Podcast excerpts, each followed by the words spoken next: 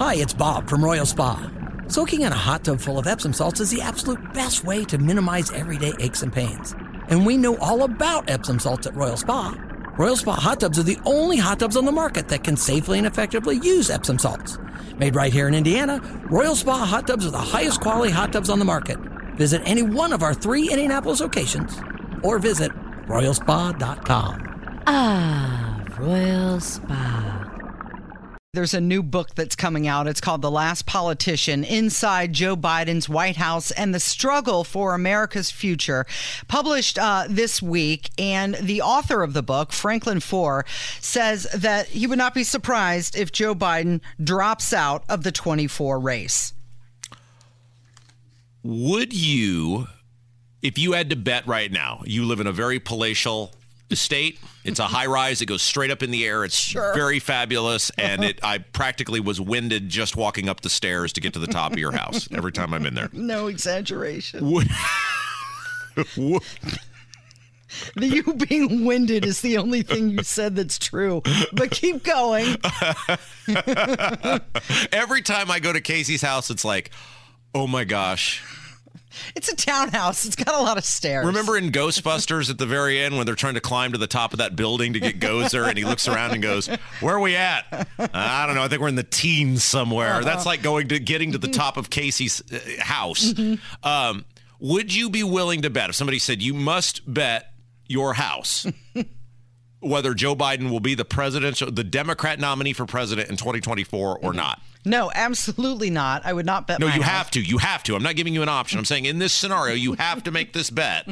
And the nine stories or how many floors are in this associated with this fabulous building you live in, Mm-hmm. would you bet yes or no? If they said you must wager that home, which has got to be worth several million dollars, No. you'd say no. Yeah. He's not going to be the nominee. Uh, oh, I thought you were asking if he was going to drop out. Uh, no, I don't think he'll drop out.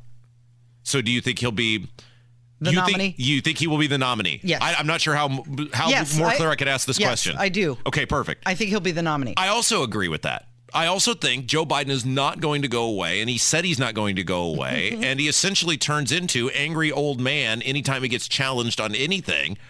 Why would he quit? Casey, the one immunity he has right now from what is very clearly a pay for play scheme that had been going on for years, along with his loser druggy son, is that he's the president of the United States. yeah, the only way he's going to drop out is if he's forced. If they find something in an impeachment inquiry that we're told may happen Sometime, these days, Maybe by 2025. Yeah, I mean, we're all getting old waiting for that. Uh, people have said this now for three years, and it doesn't seem to even be remotely close to being true. I think people say that because they couldn't fathom a world in which a guy with serious mental issues is running the country, Mm-hmm. but it's happening. And the left is, at least publicly, I mean, hell, Kamala Harris just the other day talking about what a brave, brave brilliant, bright guy Joe Biden is. I Mm-hmm. mean, th- th- they're fine with looking you right in the face and lying to you. Well, he's got the DOJ, he's got the DNC, and he's got the media all on his side. So it's almost like a can't lose situation for this guy. Um, I, I want to play this clip. So he was, I think this may have been yesterday that he was at. Was this the maybe the medal pinning where he walked off the stage where he the guy the guy gets this prestigious award. I'm almost waiting for him to ask where Jackie Walorski was. well, I thought he was going to do it. Yeah.